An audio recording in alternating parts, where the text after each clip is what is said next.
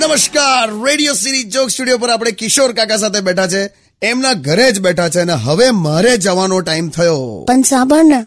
આવતો રહેજે ને મને ગમે એમને અરે યાર કાકા એ આમ જ મસ્તીમાં બોલે યાર તમે પહેલા તો મારે હવે તમારી સોસાયટીમાં પેલો જાદુગર આવ્યો છે ને એને મળીને જવાનું છે કયો જાદુ આ અ- સમજી ગયો મેં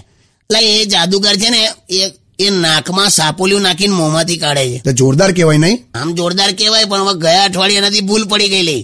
નાકમાં સાપ તો ગાલી દીધો પછી સાપ રસ્તો ભૂલી ગયો પછી પછી કઈ નહીં ગમે તે રીતે સાપ તો બહાર આવે ને યાર હા એ તો આવે તો હવે શું હવે કઈ નહીં હવે એ જાદુગરે નવી આઈટમ શરૂ કરી છે સાપના માથે સોપરામાઇસિન ચોપડી દે છે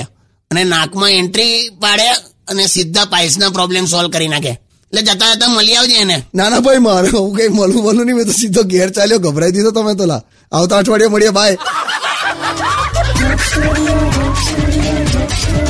only on Radio